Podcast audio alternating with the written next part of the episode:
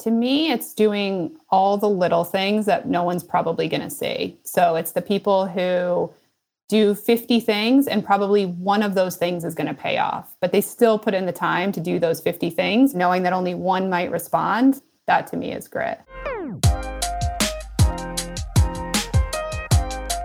Hi, I'm Joubin, business development and go to market operating partner at Kleiner Perkins, and I'm really excited to bring you this episode of Go to Market Grit, a show that interviews amazingly successful sales and go to market leaders and explores how they operate, think, and deploy grit every day in order to build world class teams.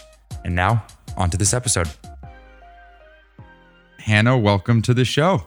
Thanks for having me. Excited to talk to you. So, we're going to cover a couple of things. One is mental health and sales, and the second is work life balance. We feel like you're uniquely qualified to talk about these things and can't wait to do so. Before I dive into it, what I'm going to do is I'm going to read your career track back to you and then tell me kind of where the blanks are.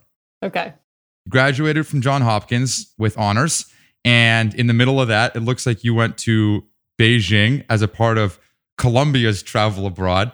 Then you went on to the communications team at United Technologies, which is where it looks like you started your career. Then you went to CEB, which is now Gartner, spent almost eight and a half years there and you did two and a half years doing research and analysis for what looked like sales leaders at Fortune 500s, then another almost two and a half years as an account manager. Then it looks like you became a senior director for account manager for about four years, which kind of from what I could infer was your first sales leadership gig or role. And then you went on to be the VP of business development at HelloWallet for three years, which was ultimately acquired by Morningstar a few years later. Then you went on to Zenefits, which I think most of the audience has heard of. Spent almost three years there, actually as an individual contributor. It looked like mid market and then the enterprise sales team. Then you went to Rainforest QA, and this is kind of when your hockey stick career trajectory started. You were a director of sales for a year, then promoted to VP of sales after a year for a year. And now you are at Modern Health, where you are the VP of sales. That was about two years ago. Kleiner Perkins did the Series A. We're very fortunate and grateful. Founders Fund and John Doerr personally did the Series B. Is that right? Correct. Yep. And two years ago, Modern Health had 13 employees, two years ago to the day. And on LinkedIn, it says 113. I think it's probably closer to like 80 or 90. Is mm-hmm. that right? Yeah, it is. We have a lot of uh, coaches and therapists that we work with. Some of those are included in there as well. Okay. So you're about 80, 90 employees today in about two years. Is that right? Correct. What a great background. Did I miss anything there? I don't think so. I mean, I was thinking back to like when I graduated college. I never saw myself in a sales position. I didn't even really know what sales was. And I remember when I was graduating college, I got this job at CEB. And luck would have it, I got put into the sales and marketing practice, which is some of you might know, which is where the Challenger sale came out of. And so working with the team that got to, to put that together. But I was thinking about this the other day and I remember I was like two weeks into the job, and this role we're consulting with senior sales executives at like Fortune 500 companies. And like two weeks in, I remember asking my managers, this is like clear as day. I was like, what is the difference between sales and marketing?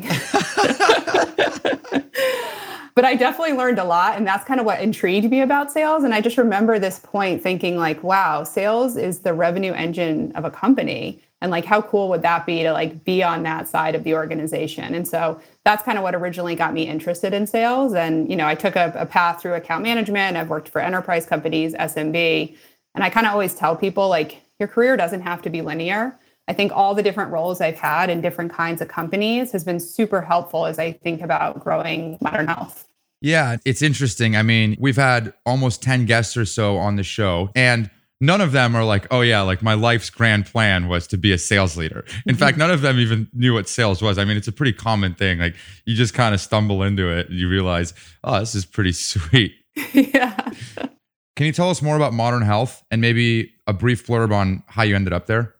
Yeah, so Modern Health is a comprehensive mental health platform. So basically, it's a product that we sell to employers, and then they can give it to their employees to support their employees' mental well being.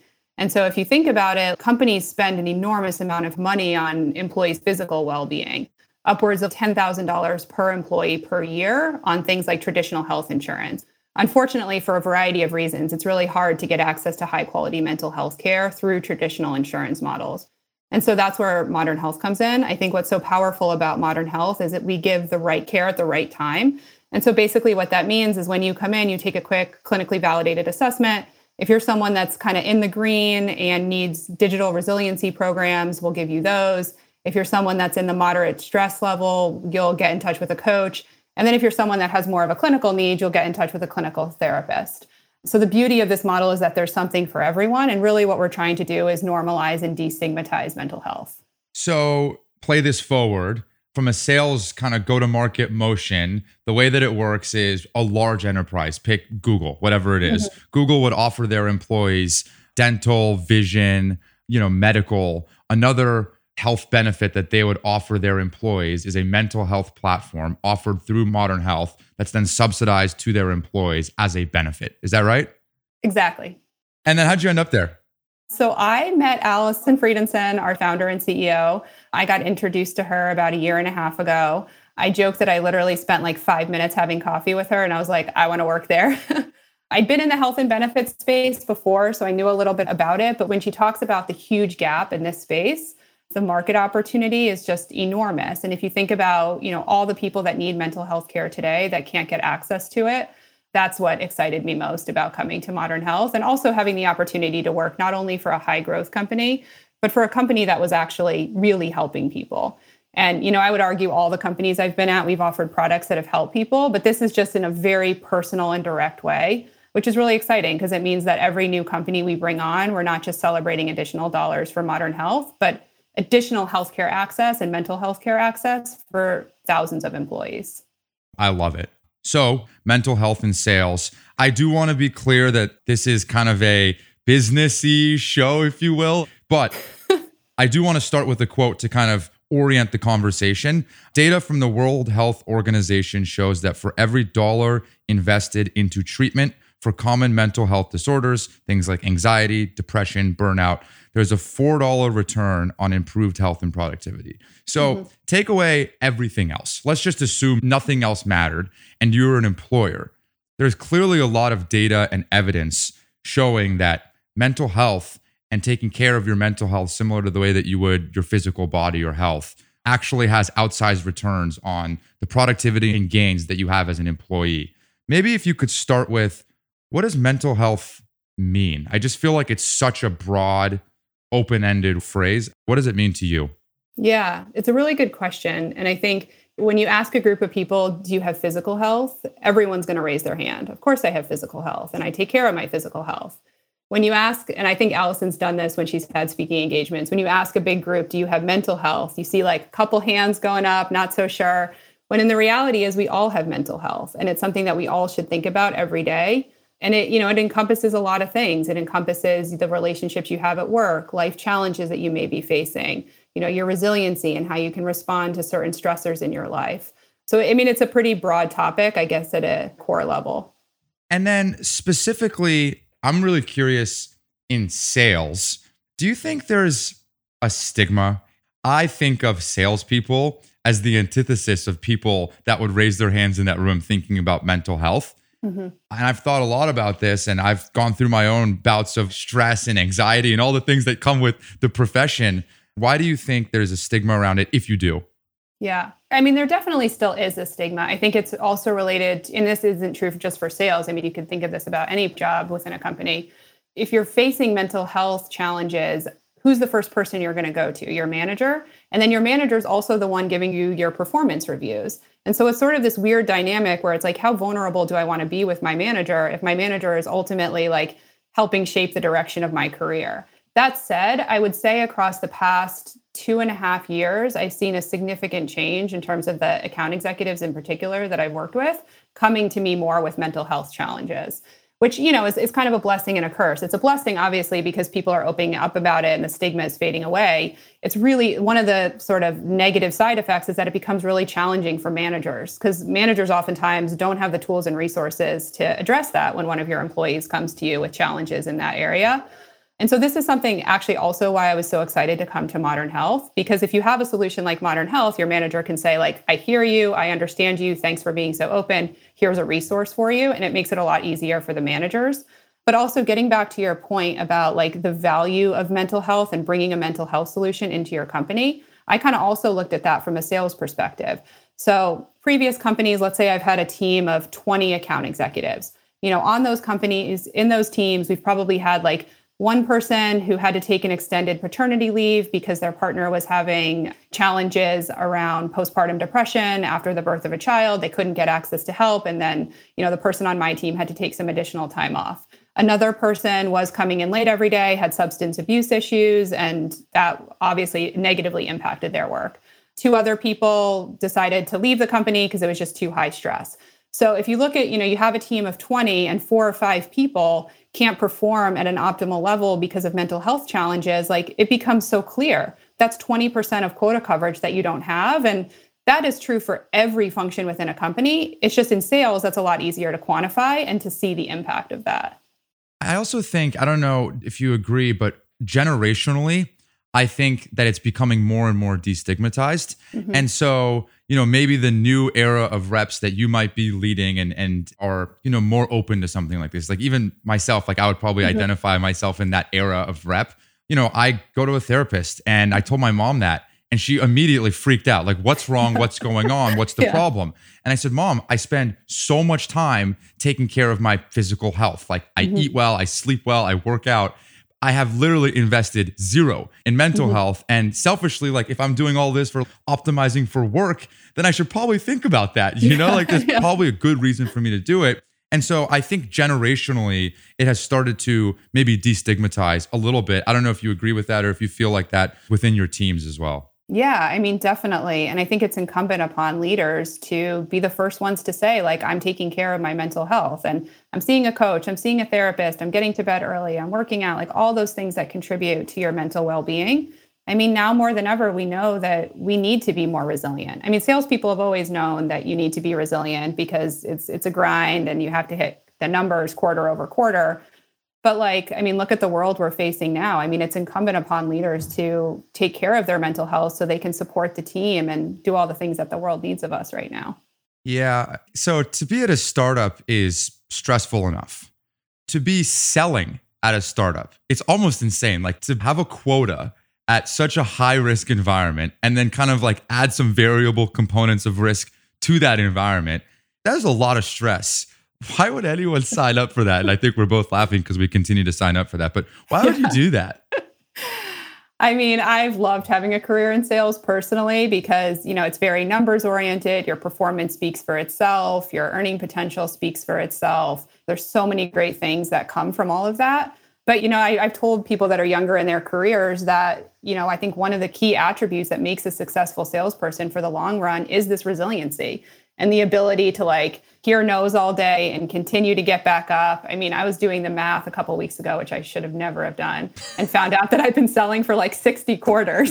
oh my God. so I was like, oh gosh. Yeah, I mean, this is a, a marathon and not a sprint. And you need to keep filling the bucket and so that you don't become too depleted with your mental health or you're not going to perform well for yourself or for your company. Do you think doing startup sales is a way to build that resilience faster?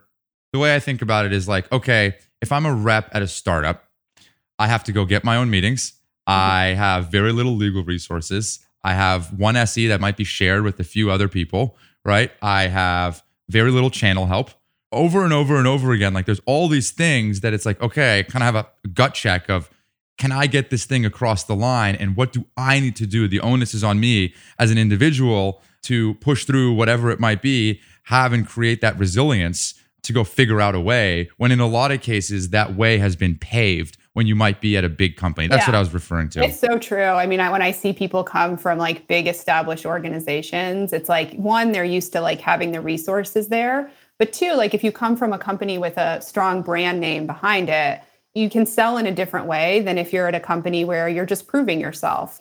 You know, at the early days of modern health, before we had much brand recognition, we had to overperform in terms of our professionalism, the way we wrote emails, the way we interacted with customers. The bar is a lot higher because you're sort of making up for the fact that like you don't have that market momentum yet. Yeah. And I think in a lot of cases, tell me if I'm wrong, but ideally you're hiring someone or a set of people that can help create those things, right? Like the mm-hmm. onus isn't always on you to go mm-hmm. ahead and write the playbook for everyone. Hopefully, we're hiring people that are as good, better than you, that can ideally write that playbook going through a bunch of the turmoils and tribulations that are inevitably going to come up so that hopefully for the next sets of people that you hire, it's easier. Mm-hmm. Yeah, and I think that's why startup careers are so exciting. And we hear that from candidates all the time. And I felt like this myself. Like you might be a high performing AE at a well established company and you might actually be bored and it's not fulfilling and it's not energizing for you. And so you're kind of craving that ability to build things. And obviously, that's who we're looking for at a startup. Yeah, this is going to be kind of a weird question, but do you feel like as you spend more time in sales, 60 quarters, you said it, not me, do the ups and downs of trying to hit your number get any easier? And so maybe again, like I'll requalify the question. I haven't been going to the gym recently. There's no gyms that are open. So what I've been doing, I've been biking and running. Okay. And when I bike and run, I end up typically doing the same amount of distance every time. And mm-hmm. what I've found is that I get a lot faster in those distances. I become a lot better running five miles or biking whatever miles I am. But it's not any easier. It's still just as hard. Do you feel like that in sales or do you think it does get easier? I think it's just as hard. And I think when you become like sort of the leader of the sales function, it's even harder. Because if you're a good leader, in my opinion, like you're putting a lot of that pressure on yourself and like you're the one with ultimate responsibility for the team hitting their quota. So I think once you get to a certain level within the organization, the pressure just keeps getting more and more. Like it's it's a sort of fallacy that like, oh, I'm an AE, I just want to get promoted, I'm going to be a manager, it's going to be a little easier, the next step is going to be easier, more glory. That's why you really have to be thinking about your mental health because it just gets harder. And the first VP of sales job I had, I mean, it was incredibly, incredibly challenging you know and I, I wasn't really thinking about my mental health because i was just running so fast until like i really had to take a step back and think okay, I need to fix things before I can move to the next level. Do you think you've built strategies of resilience to deal with this in a better way? So, yeah, maybe it hasn't gotten any easier. In fact, the pressure continues to mount. The stakes are much higher. You're now responsible for other people's success, let alone a company's success. But do you think as you've gone quarter to quarter, that you've built that resilience and kind of have a tool set that you can now pull on because you've seen other things before? Yeah, definitely. And it's simple things too. You know, things that I work with my modern health coach on. Simple, simple little things like going to bed 30 minutes earlier, working out for 30 minutes a day, getting some perspective. For me, it's not like, okay, I'm going to plan this big vacation every, you know, quarter. If I'm waiting for the vacation, I'm never going to sustain myself. It's like the little things that I'm doing every single day to get perspective, and just the basics sleep, eat, work out, like all those kinds of things. You just need to do a little bit of it, not even necessarily every day, but at least a couple times a week. Do you feel like you've been doing a good job of it? If you look at yourself in the mirror and say, like, hey, am I practicing what I preach? And I think this all the time like, man, I'm not doing a good job taking care of myself right now because priorities come up. Like, kids happen, you work from mm-hmm. home, there's a million things that happen. Do you think you can be consistent about those things that really make you sane? I'm pretty good at it. I think obviously the past three months has been an incredible challenge. Whoever anticipated we would be working from home. I have two kids, it's chaotic, modern health is so busy. And so there's points in your life when, like, of course, it's impossible to stick to some of those things, but that's when it comes back. And I think about this with my team, but what is your manager doing to help you in those moments?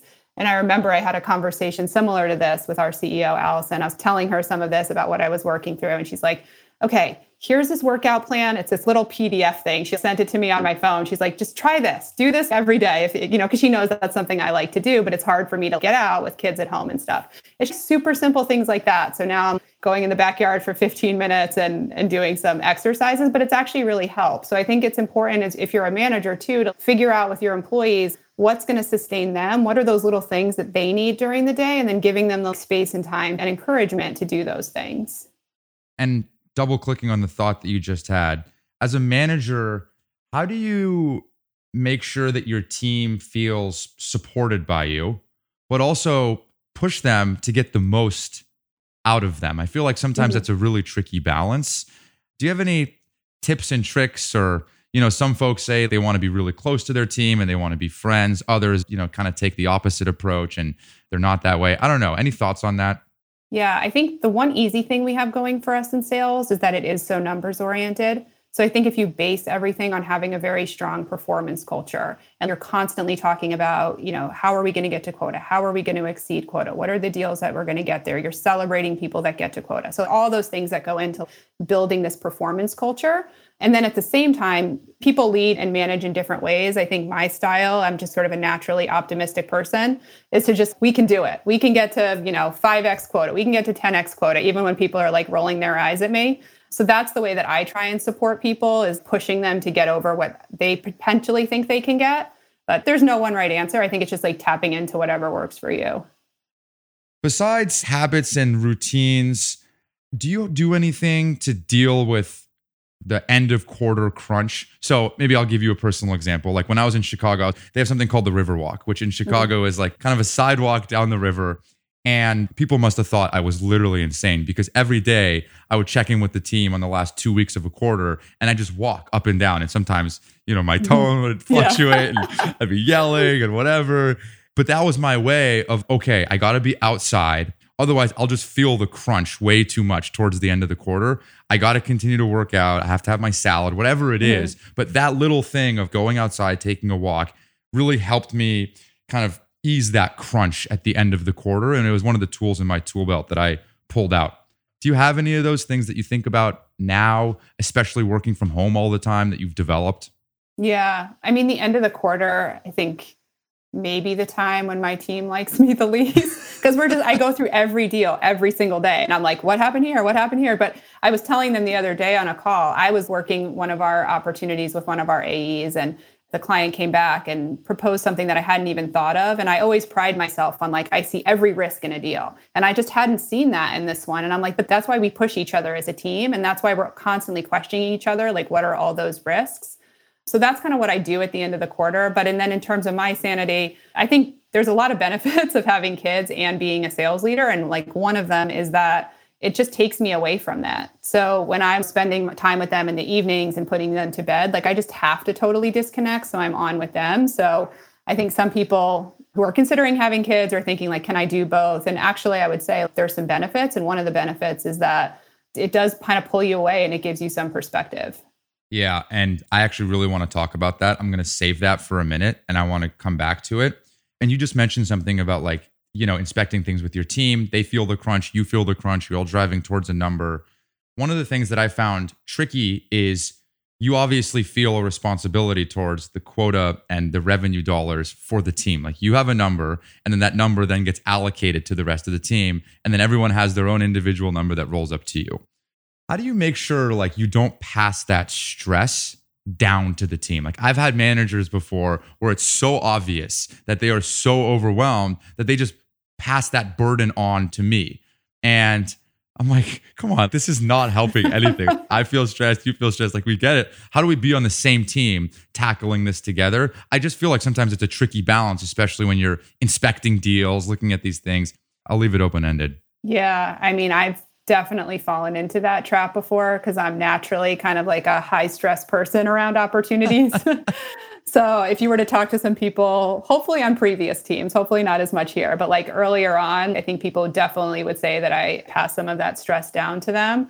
That is one of the hardest parts. Like as a leader, you have to be able to absorb some of that stress. And I think that's why it's just even more incumbent to focus on your own mental health because that doesn't benefit anyone to have that stress trickle down to the rest of the organization. Totally every time I talk to you, at, you know, I talk every couple weeks or so on just how things are going. I ask how things are. And the first answer that you give me, even now, is how grateful you are. You always start with how grateful you are. And it kind of struck me, and I was hoping you would say it is one of the things in your tool belt, but I'm going to bring it up now anyway, is kind of your perspective on things is a good tool in your tool belt. And if you have the right perspective, in this case, look, I just love what I'm doing. I'm fortunate that we have a great team. We have a great opportunity ahead of us. We're doing something that's making a difference. Do you think that perspective is a good tool in your tool belt to kind of deal with the stress?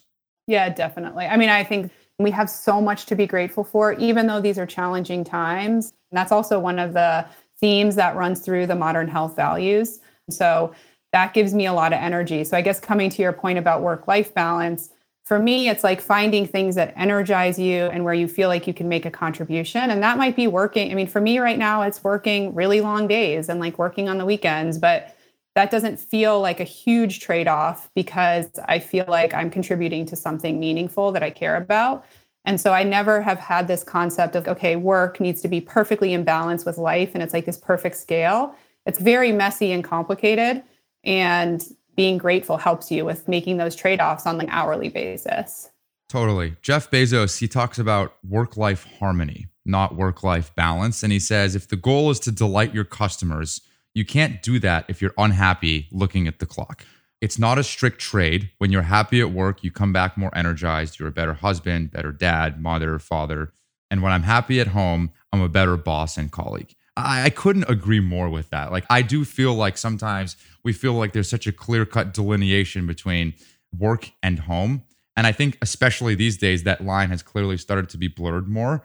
So, how are you managing work and life right now? Like, how have you thought about adjusting your routine?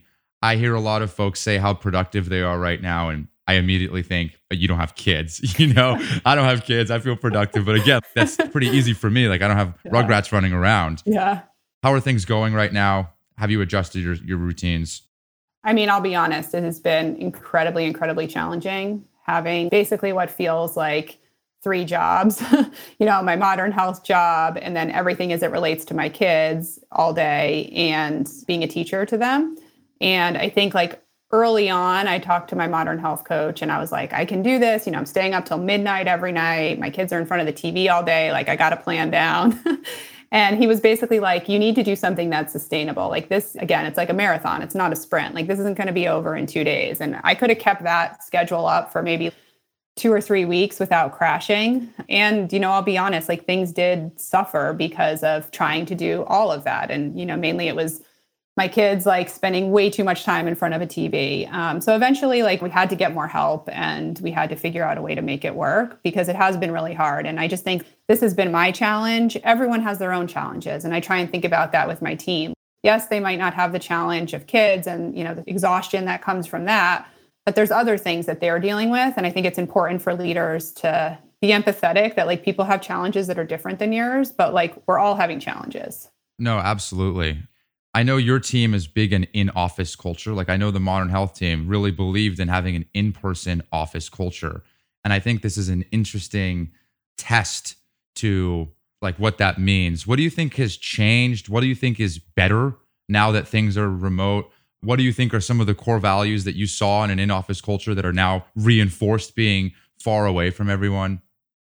There's a lot that's better. And i hope that like when we get back to whatever we get back to whenever it is that we incorporate these things. I mean i actually think our communication is a lot better just because we're having to document things in writing like we're constantly chatting through slack. And before you know i might talk to an ae that's two desks down for me but then the ae that's three tables down doesn't hear it. And so just the fact that like now all communication is captured in one place i think is particularly powerful I think we're having daily meetings. We call them coffee meetings. It's at 8:30 every morning. We don't have an agenda. It's the entire sales team. We end up filling the entire 30 minutes every morning with just like, "Oh, I heard like a competitor was doing this on a last call. How are you approaching that? I approached it this way. Oh, wait, I sent an email about this yesterday that could be helpful for someone else." So, it's interesting because I actually think the communication's a lot better being remote. The thing I miss the most is like the camaraderie of celebrating wins and successes and you know just like seeing the joy on people's faces when something that they've been working on for a long time comes through. I don't really know how to get that part back yet but that's the biggest downside in my opinion right now. Do you think you lose any of the osmosis that happens being in an office together like just little interactions little things that come up as you're walking by someone both that enforce maybe a you know hey i ran into this thing at this deal or something personal right? Do you feel like that value was overstated and you can still get all those same things remote? Or do you feel like you're kind of missing that not being in the office? I think from a working opportunities and everything that goes into that i think it's potentially better I think the interpersonal things and the things that you can pick up on, just like seeing someone's body language and how your team is feeling that day, those things are much harder. So, yeah, I'll look forward to hopefully getting back and seeing everyone soon. Yeah. And it, by the way, if it's too personal, just let me know. But I have a mentor at the firm, a partner there, and him and I talk all the time. And I ask him all of these questions about work life balance. And it's something that's on my mind a lot because I have a pretty good imbalance. Yeah. And the question that I asked him is Do you talk to your family, your wife, your kids about work? Like, do you bring work home? And this was when there was a delineation between mm-hmm. home and work. And the answer he gave me was that it's amazing when you see your kids grow up a majority of the things that they learned and talked about happened at the dinner table. That was his mm-hmm. response. Like all of these things that you talked about happened at the dinner table. Mm-hmm. And at my dinner table, it was always about work. And so, no surprise here, I end up over indexing towards talking and thinking about that kind of stuff. How do you think about bringing your work home with you? Does that go to a mentor instead? Is it healthy? Is it unhealthy? Yeah, I feel like it, this is another thing that has shifted across the past several months. Because I used to, you know, my kids would go to school, I'd go to work, we'd all come home at seven o'clock, we would have two hours before they went to bed. And like the last thing I want to talk about is work at that point. Like I just kind of want to hear about their day and, you know, I want to just talk to them. They don't really get work. They're so young right now. But it's been interesting because now across the past three months, they've seen me work every day. And I'm hoping that this is a positive. And sometimes I feel bad about it. I'm like, gosh, they just see me work all day and they don't know what I do when I sit in front of this computer. But then I have to think, hopefully, I'm teaching them the value of work and they can start to see it. And it's funny, they're picking up on little things. Like they know my coworkers' names more. They kind of know what modern health does. And so it's like, you know, take your daughter, take your son to work day. Like they're really getting it a little bit. And so I do try and tell them about work. And you know, I'm in a fortunate position where when I talk about work, it's talking about also an important lesson I think for kids, which is to think about your, you know, emotional health. And I try and teach them lessons.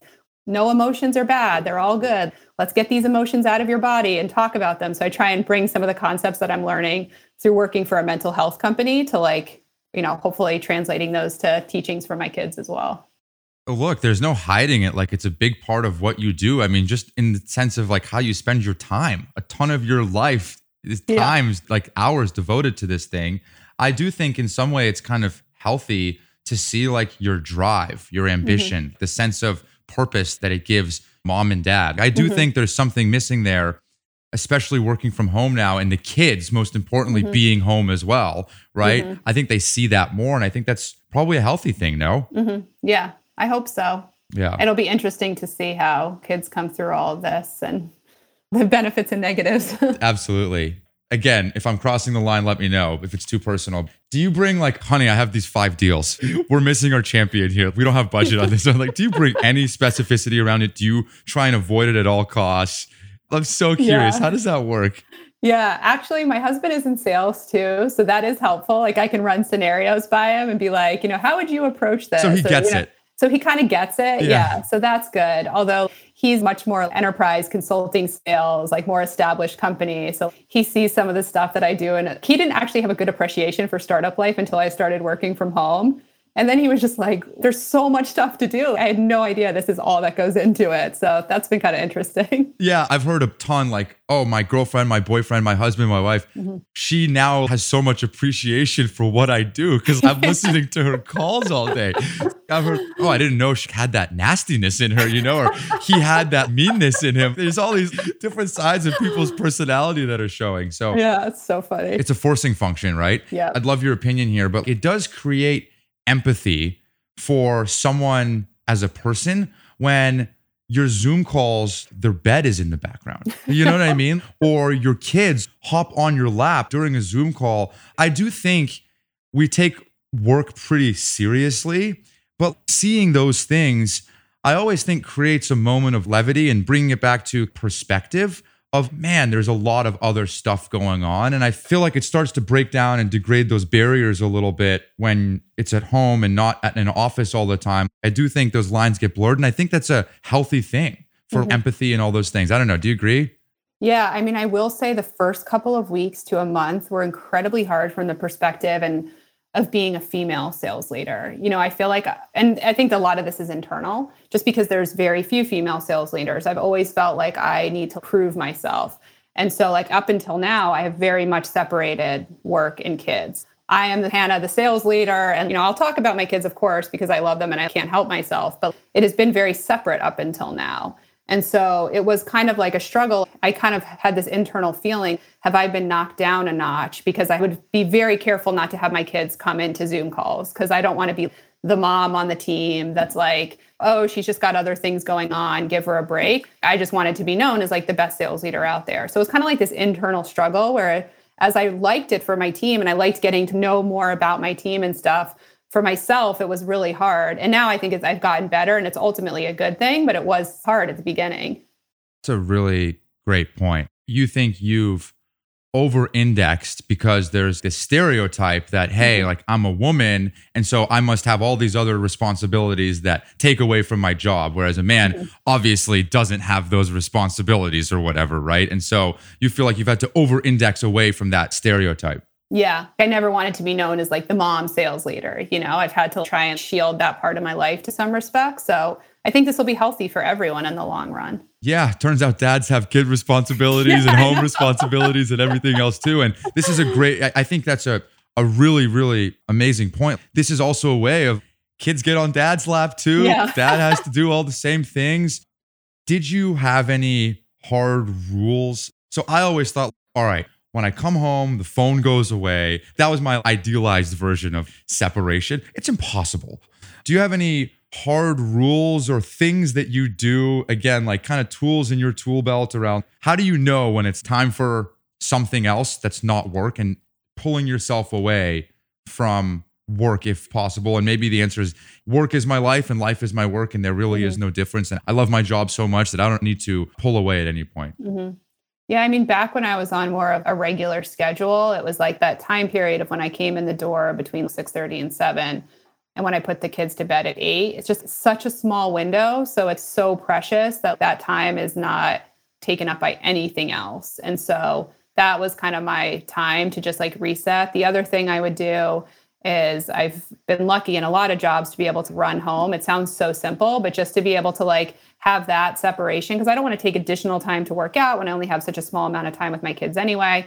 So if I can run and commute at the same time, and I probably look, I look so like you know with my backpack on and, yeah. and my work clothes in my backpack. But that little thing for me was kind of like a little hack where I could get a workout in. I could you know kind of get all my like anxiety from the day out, come home, be refreshed with my kids. Made a big difference. Before I end it with the same questions that I usually do, Anything else that you feel like sharing? No, I mean, I guess I just have to, you know, I feel like I have to say this, especially everything I've learned being in a mental health company and especially in the times that we're in right now. It's just take care of yourself, devote the time, you know, whatever extent possible. If it's something as small as going to bed 15 minutes earlier or dedicating time to connecting with your friends every day, like don't let those things fall by the wayside because if you do, you'll hit a roadblock at some point and it'll be really difficult to come out of it. So, you know, keep that resiliency up so that you can support yourself and all the other people around you that need it. That's a great message. So, if someone hears this, they love what you're doing, what Modern Health is doing, are you hiring and how does someone get a hold of you?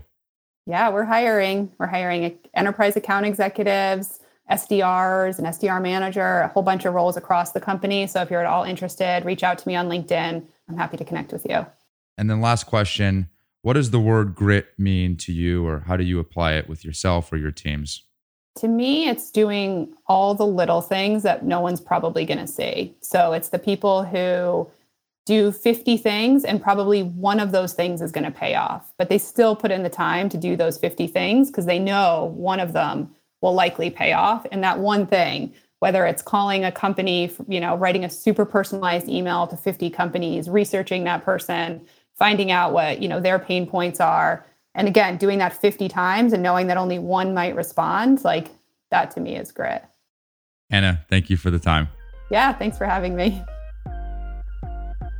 Thank you, folks, for tuning in to learn from our amazing guest and for indulging me as the rambling host. I hope you enjoyed today's show. If you'd like to get in touch or keep up with the pod, please follow me on Twitter at Joubin Mir or shoot us an email, gtmg at kleinerperkins.com. If you liked what you heard and want to hear more, please support the show by subscribing on Apple Podcasts or whatever platform you use to listen. Thank you, and I will see you next time.